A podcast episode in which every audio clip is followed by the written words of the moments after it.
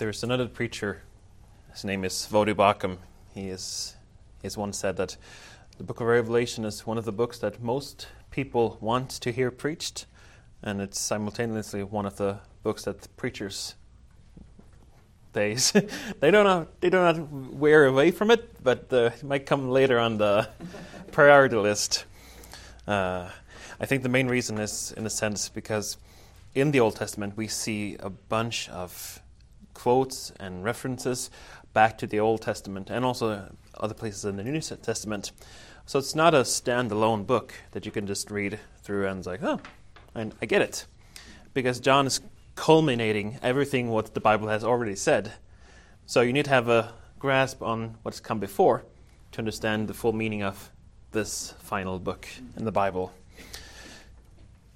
So it's let us not view this book unfavorably just because it's a little cryptic. So let's uh, let's know this book as well and know him who is addressed in the book.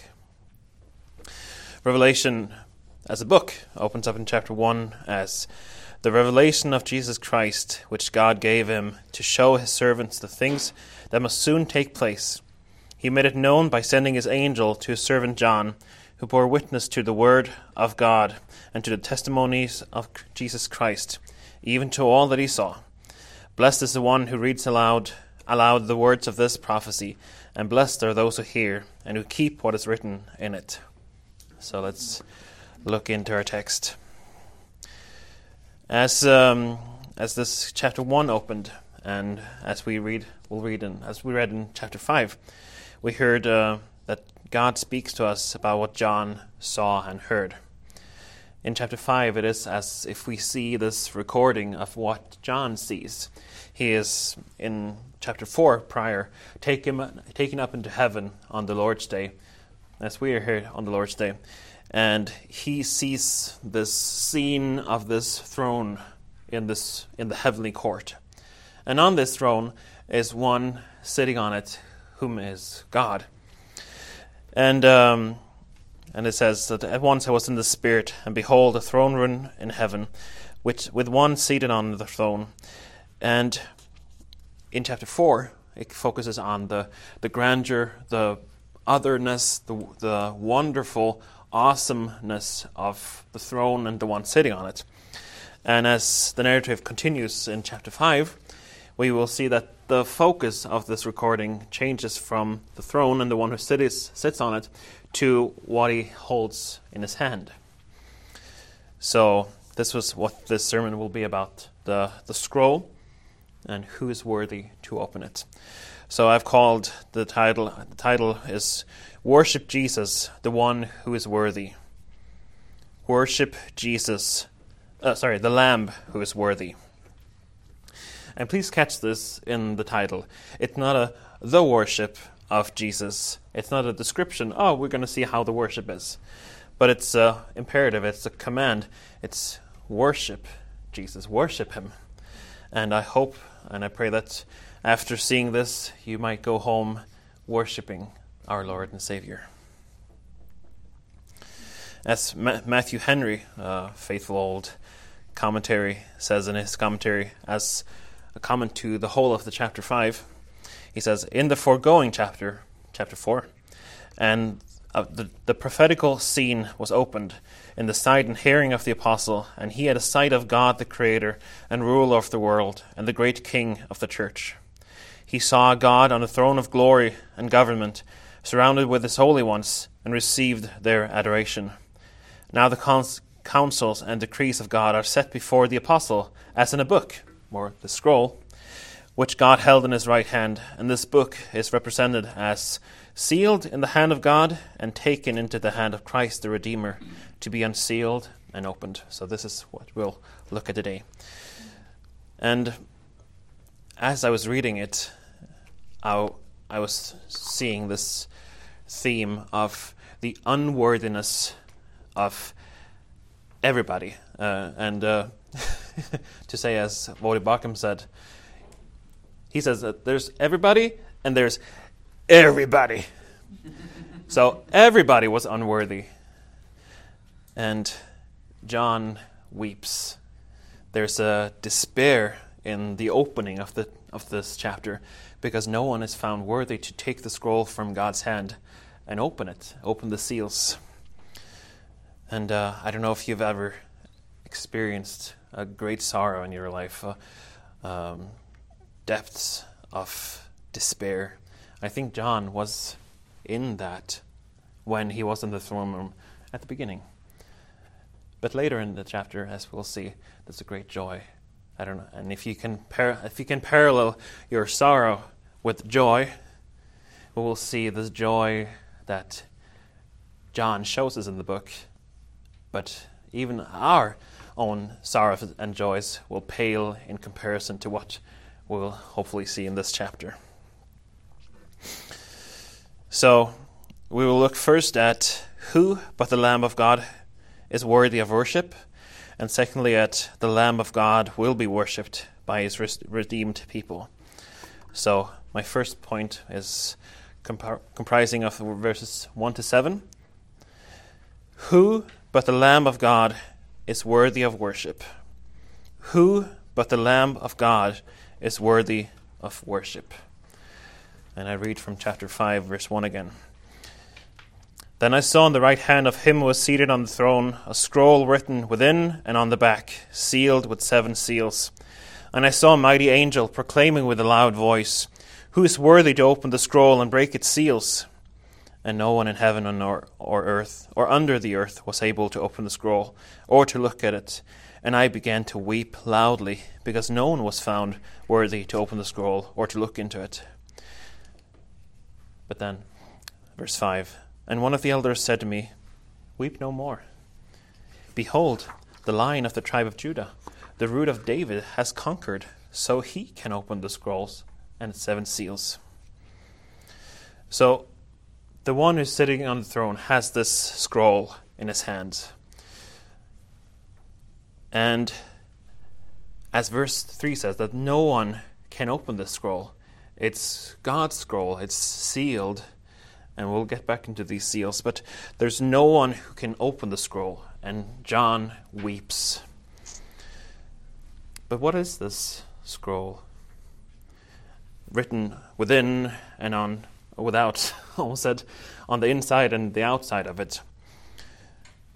This was not a normal practice to write on both sides of the parchment because the inside was more finer and the outside was coarser to protect it and then you wrote what you wanted to write on the scroll. You rolled it together. You strung a, a cord or a, um, a cord or something around it, and you sealed the knots that you tied. So you'd roll it, tie it up, knot it together, and seal all of those knots to make sure that it was sealed and that no one had opened it.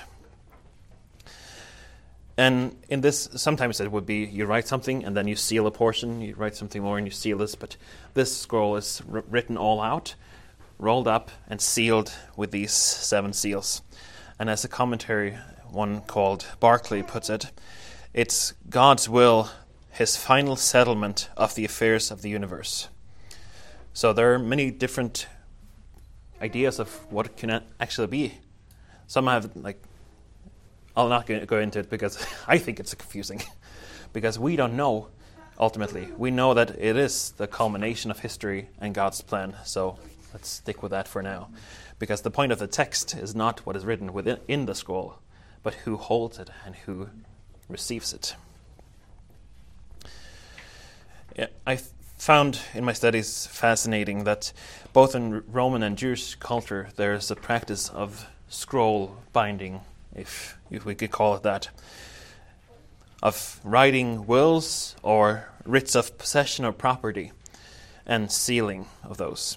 And in both instances, those seals would be placed on the scroll, and only at the right circumstances, the right people with the right credentials could open the scroll. So you needed to meet criteria to open the scroll. Not everybody could open them. In Roman custom, you had to have seven witnesses to place a seal each to give the content of the scroll validity. Seven seals had to be made by seven witnesses, so it was a big deal.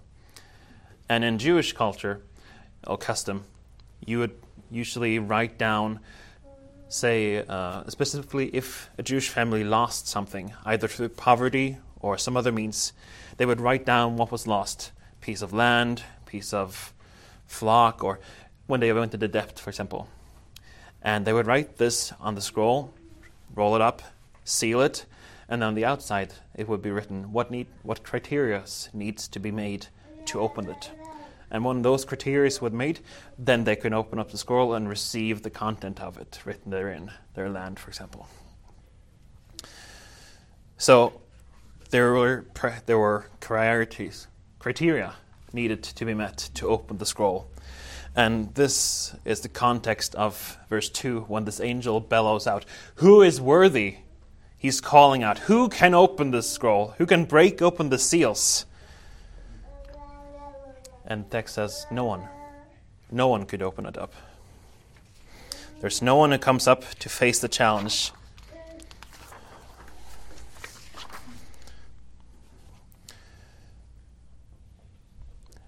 And no one in heaven and on earth or under the earth was able to open the scroll or look into it.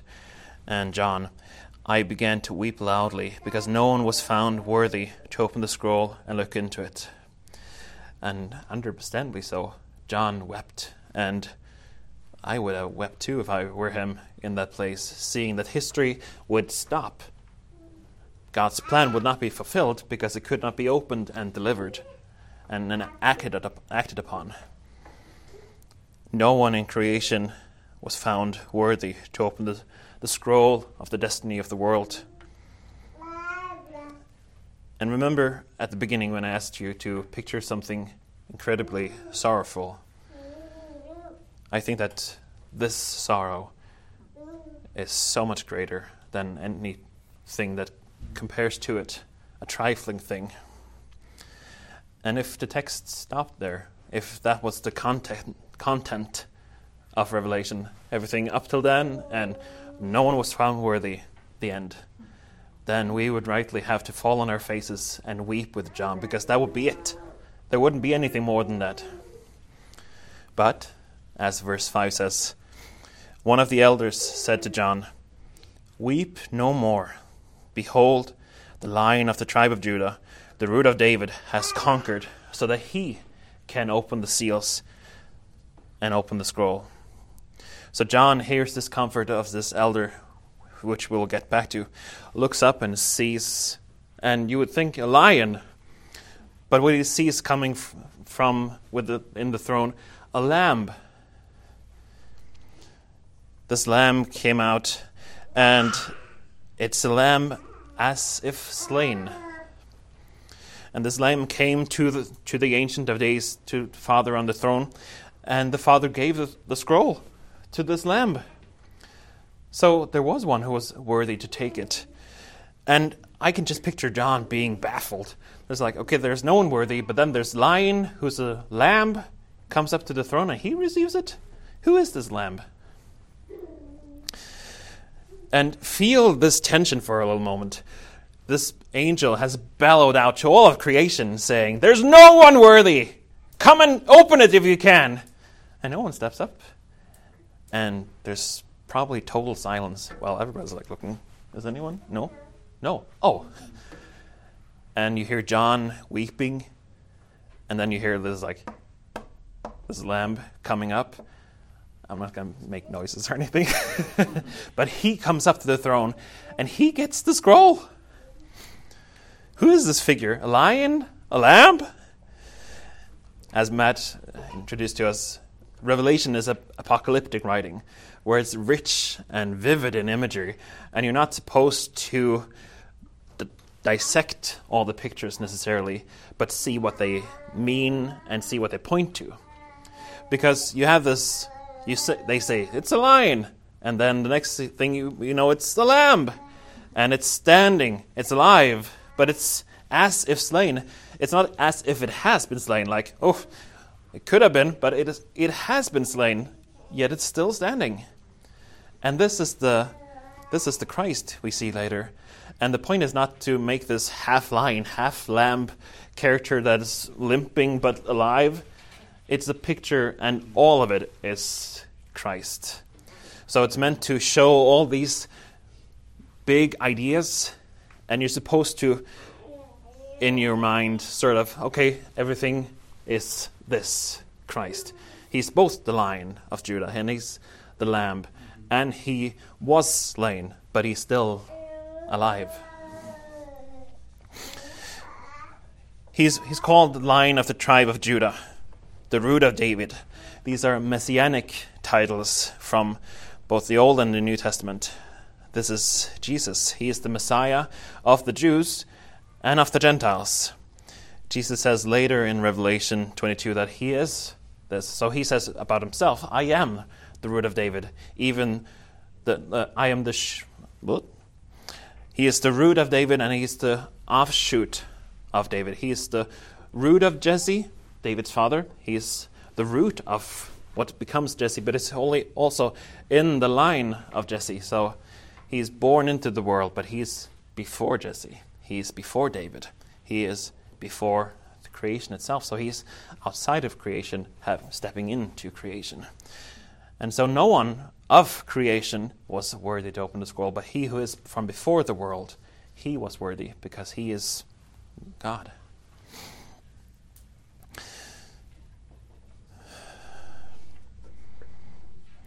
In Isaiah 11, this shoot from Jesse, this new branch that comes from the stump of Jesse. In Isaiah 11, he shall stand as a signal for the peoples. And later, he will raise a signal for the nations, and he will assemble the banished of Israel. The Apostle Paul quotes this portion here in Isaiah 12, later in Romans 15 12, speaking of and comments that Jesus is the Gentiles' hope, that he will be the signal that the Gentiles and all the world can come to. Their hope for salvation. And um, and then there's this after this lion picture is very fitting, strong, majestic. He's mighty, the king of beasts. Comes this lamb, standing yet having the marks of being slain some say even dripping. We not exactly know, but it's not as if has been slain and then healed. It's the picture says it's standing as slain. It is slain, but it's standing. Um, and the picture of the lamb, I think, is wonderful. It's meek, it's mild, it's humble, and it's been sacrificed in our place for us. The one who was sacrificed for us is alive, and he is worthy to open the scroll. And I think the wonderful thing about his sacrificial mark, they would slay, they would cut the throat, and it is continually showing forth his sacrifice. It's not forgotten, it's not grown over with rule, so you cannot any longer see it, but he's standing, and you can see that it, has been slain, showing his sacrifice to the to the Father continually. and he is the God man. But this is not only a meek and my little lamb, like, oh, even though the text actually hints to it's a, it's a little lamb, the text says um, in the original languages. It's not just a lamb, it's a little lamb. It's a little tiny thing. But, as we read in the text, it has seven horns and it has seven eyes, just to make it the picture even more messed up. These horns in the Bible are often used to imply or show power, and the eyes are to show wisdom. And many times in the Bible, not all, but many, seven is the number for completion or div- divinity. So he is the complete power. He has complete wisdom and knowledge of everything. And this then turns into this powerful figure.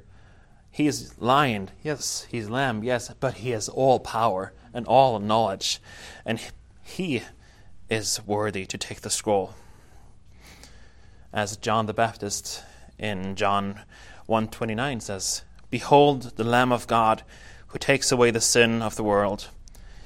So in our text, he has now done that, which we will later in our series in John come to. But he has done this in our setting in this chapter. And as in Zechariah 4:10 it says, "For behold, on the stone that I've set it before Joshua, on a single stone with seven eyes, I will engrave its inscription, declares the Lord of hosts, and I will remove the iniquity of the land in a single day." Again, as I opened, now think back to a time of joy unparalleled. The Apostle Peter says that we were ransomed by the blood of the Lamb. This Christ, who is the unblemished land without spot, this is indeed the grounds of our salvation. And because of that, joy untold, and we cannot even start to imagine how wonderful it actually is. And I think we will have to wait until the day Jesus comes back to see the fullness of this joy. This we are saved from our sins by this wonderful lamb who is our creator and savior. So, to conclude the first point, no one created can open the scroll and unleash the scroll and what is in it and consume the plan of God for the world. But Jesus, the lion lamb Messiah, he can, and he has done it. So, my brothers and sisters, our eternal state is redeemed by the blood of this lamb. He was sacrificed in our stead, and by so doing has conquered. And in doing so, conquering, he is worthy, as we will see. He is worthy to receive worship. He is worthy. He had the right credentials to open the seals the one who sits on the throne gives the scroll to his hand. And now it's the pleasure and the job of every living creature on earth and under earth and in heaven to worship him. And this is what we will look in in our second point that he's worthy of this praise. So going to to our text in verse 8. And when he had taken the, the scroll, the lamb, the four living creatures and the twenty four elders fell down before the Lamb, each holding a harp and golden bowls full of incense, which are the prayers of the saints. And now, who on earth, or, well, heaven, are these four living creatures and 24 elders? They're not the focus of our text, but just to, to scratch the itch and to show that it has some meaning. I'm going to give a little time here to talk about them. Um, they're mentioned several times in Revelation, and similar creatures are mentioned throughout the Old Testament in, um, and elsewhere in the Bible. And in chapter 4, the prior chapter, there's a short description of them, which I will read, starting in chapter 4, verse 6. And round the throne, on each side of the throne, are four living creatures, full of eyes in front and behind. The first living creature like a lion, the second creature like an ox, the third living creature with the face of a human, and the fourth living creature with an eagle like an eagle in flight.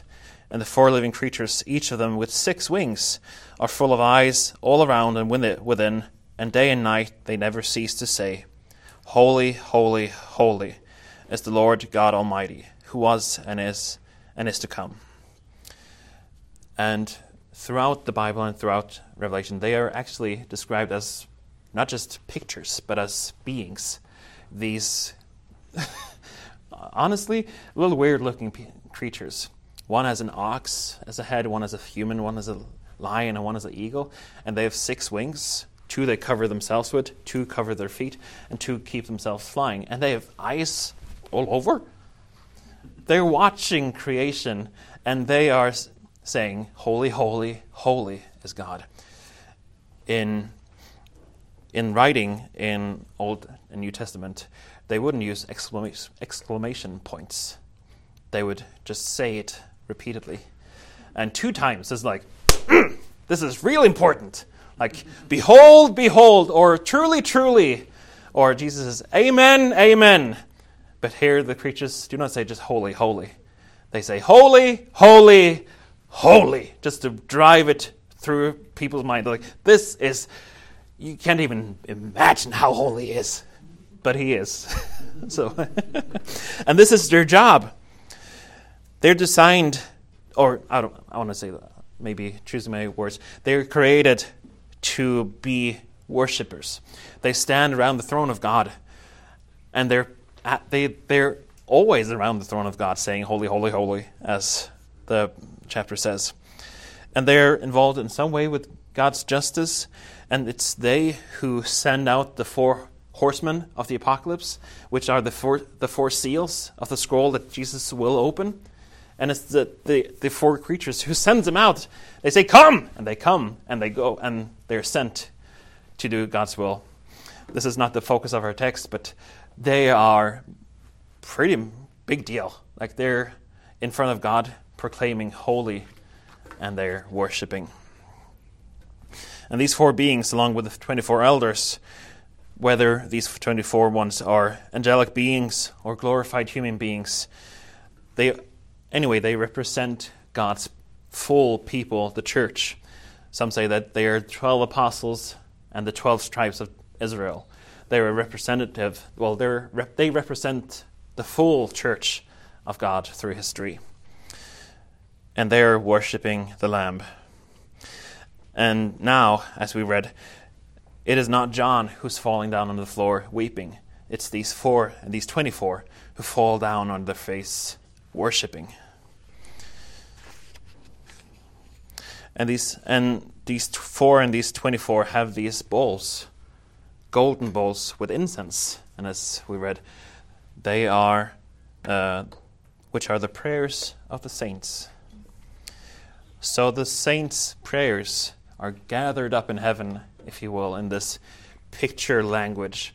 And these four living creatures and the 24 elders carry these bowls with prayers to the Lamb, showing it to Him, to whom the saints direct their prayers. And some, one commentary said that it's all, the, all that the prophets ever prophesied and believers ever prayed for all about to come to pass. And this is not to confuse with what Catholics believe that we can pray to these 24, like they pray to the saints and pray that these saints will give the prayers to Jesus again. But this is prayers to God, and the four living creatures and the 24 elders are some, somehow involved in giving those prayers to Jesus. But there's only one mediator, it's not these four and 24. They're just the, uh, the factory belt giving it to him. As in 1 Timothy 2 5 says, There's one God and one mediator between God and man, the, Christ, the man Christ Jesus. And something stunning here. See how precious the, the saints' prayers are to God. They're offered up as incense in these golden bowls. They're this pleasant aroma being given to the Lamb in Psalm 141, verse 2, we can read, Let my prayer be counted as incense before you, and the lifting up of my hands as the evening sacrifice. Pray, brothers and sisters, because your prayers are like incense before the throne of God. Our weak prayers, our strong prayers, whatever that is, but our genuine prayers that comes from the heart they are a prayer to God as incense. Not the prayer, can I get a car next week, but your will be done. And all of our meekly, mildly prayers, they are incense to the most glorious and high God. So pray with, I don't want to say courage, but strong conviction and belief that you are heard and God Himself values your prayers. Just a few scripture re- readings from the Old Testament here. I'll just go through them quickly. Has the Lord as great delight in burnt offerings and sacrifices as in obeying the voice of the Lord? Behold, to obey is better than sacrifice, and to listen to God better than the fat of rams. For I desire steadfast love and not sacrifice, the knowledge of God rather than the burnt sacrifice. For you will not delight in sacrifice, or I would give it. You will not be pleased with a burnt offering. The sacrifices of God are a broken spirit, a broken and contrite heart. O God, you will not despise. To do righteousness and justice is more acceptable to the Lord than sacrifice. And finally, and to love him with all the heart and with all the understanding and with all the strength, and to love one's neighbor as oneself, it's much more than all whole burnt offerings and sacrifices. So, in this, we see that the sacrifices that are pleasing to the Lord are the prayers of the saints, their listening to Him, their love for one another, and all of this culminates as incense before the throne room and before the Lamb. Now, going back to our text, verse 9. And they sang a new song, saying, Worthy are you to take the scroll and to open its seals, for you were slain, and by your blood you ransomed people for God from every tribe and language and people and nation. And you have made them a kingdom and priests to our God, and they shall reign on the earth. And they sang this new song one commentary said that it's a new thing that the Son of God should become man. It's a new thing to ascend into the heavens with a body. It is a new thing to give remissions of sins to men. It is a new thing for men to be sealed with the Holy Spirit. It is a new thing to receive the priesthood of sacred, of sacred observance and to look for a kingdom of un, unbounded promise. This song, this new song that we were singing, is You Are Worthy. In the Apostle John's time, Roman emperors were often welcomed into a city with the words, You are worthy, or in that time, Vere dignus in Latin. So it's this means truly worthy or truly fitting or it is right and giving that to the emperor. You are right, you're fitting, you're worthy to come into his city.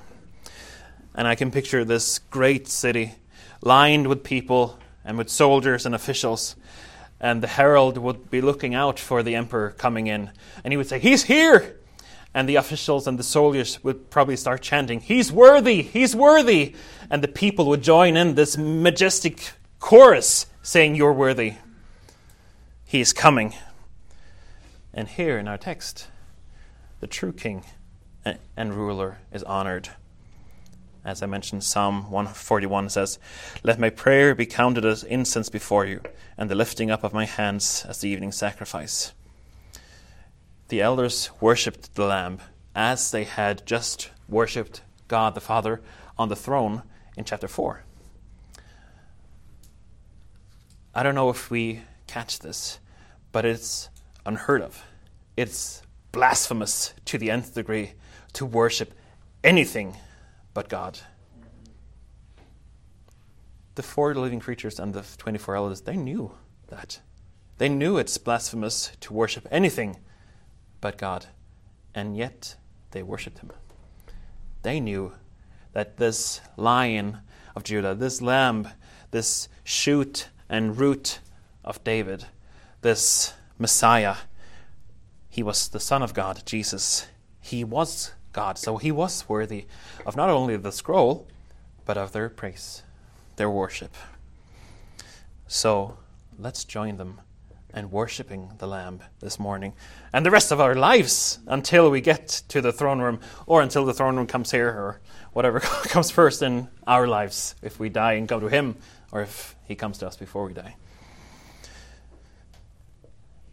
And the four and the four, 24 sing that the Lamb is worthy to take the scroll and to open its seals. For you were slain, and by your blood you ransomed people from every, for God from every tribe and language and people and nation. Echoing back to our Old Testament scripture for today. And they sang, For you were slain, and by doing that ransomed people for God. As Peter says in 2 Peter 2, Jesus is the Master who bought free the people and later in Revelation 14, we hear, These have been redeemed from mankind as the first fruits for God and the Lamb. And as I studied for this sermon, I found this commentary on the song that I just want to give you and then comment on it. The song honors the price of redemption for you were slain. The song honors the worker of redemption. You have redeemed us. The song honors the destination of redemption. You have redeemed us to God. The song honors the payment of redemption by your blood. The song honors the scope of redemption, bringing in every tribe and tongue and people and nation. The song honors the length of redemption. They have made us kings and priests to our God. And the song honors the result of redemption. And we shall reign on the earth. It was costly to redeem us. Christ had to die to do it and pay with his blood. But in so doing, he did redeem us to God with the payment of his blood. And because of this, we have now a new glorious family consisting of every tribe, every tongue, and every nation, because we are bought into the same family by the Master who bought us. By his sacrifice, he has made us a kingdom and priests to God, and we shall reign on earth with him. God will make all things new, and we will reign with him. We will be kings and priests to him. In Exodus 19, Exodus 19, 5 to 6, God says to the people of Israel that if they they hear, uh, I misspelled here. So if they hear, if they hear His voice and obey His, his covenant, they shall be His treasured possession, a kingdom of priests and a holy nation. So this in Exodus has now been fulfilled in Revelation.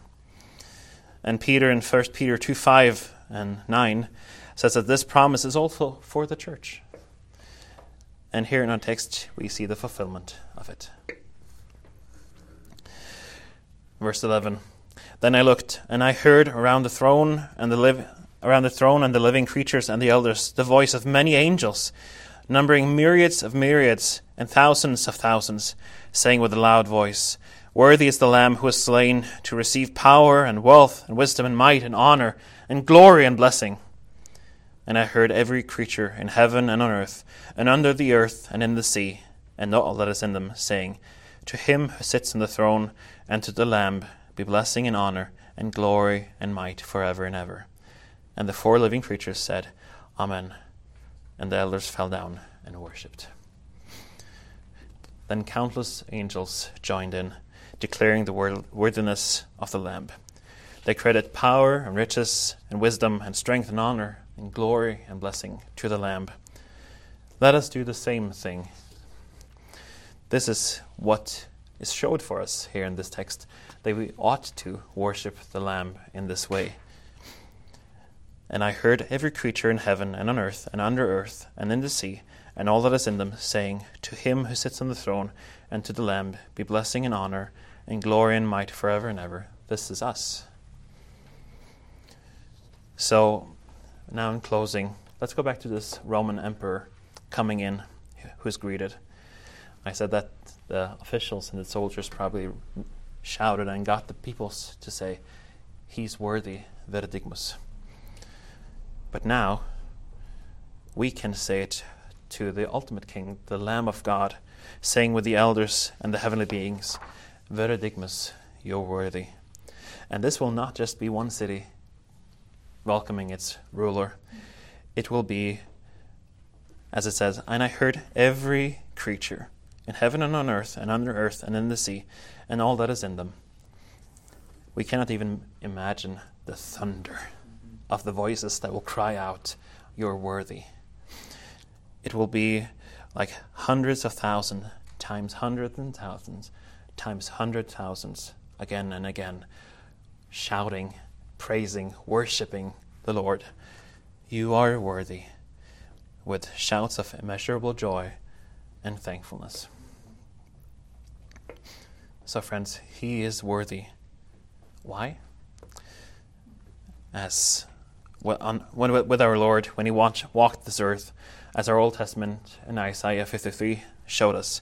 Jesus was despised and rejected, not esteemed.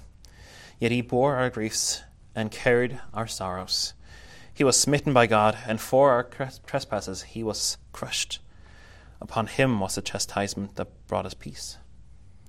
The Lord laid upon Jesus the iniquities, the guilt of sin, from his people upon him. Like a lamb led to slaughter, he did not turn aside, but bore it faithfully. Out of the anguish of his soul, he shall see and be satisfied, as the text said.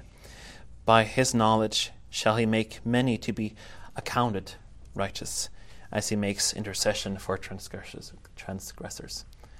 We are accounted as righteous because of the, bland's, the, the lamb's sacrifice. So depend on this, friends. Our eternal state is redeemed by the blood of the Lamb. Who can then be against us? Worship him, rejoice, and give glory to Jesus, who died for you and bought you for himself. And to end with John's final words in the final chapter of the final book Amen. Come, Lord Jesus, and the grace of the Lord Jesus be with you all. Amen.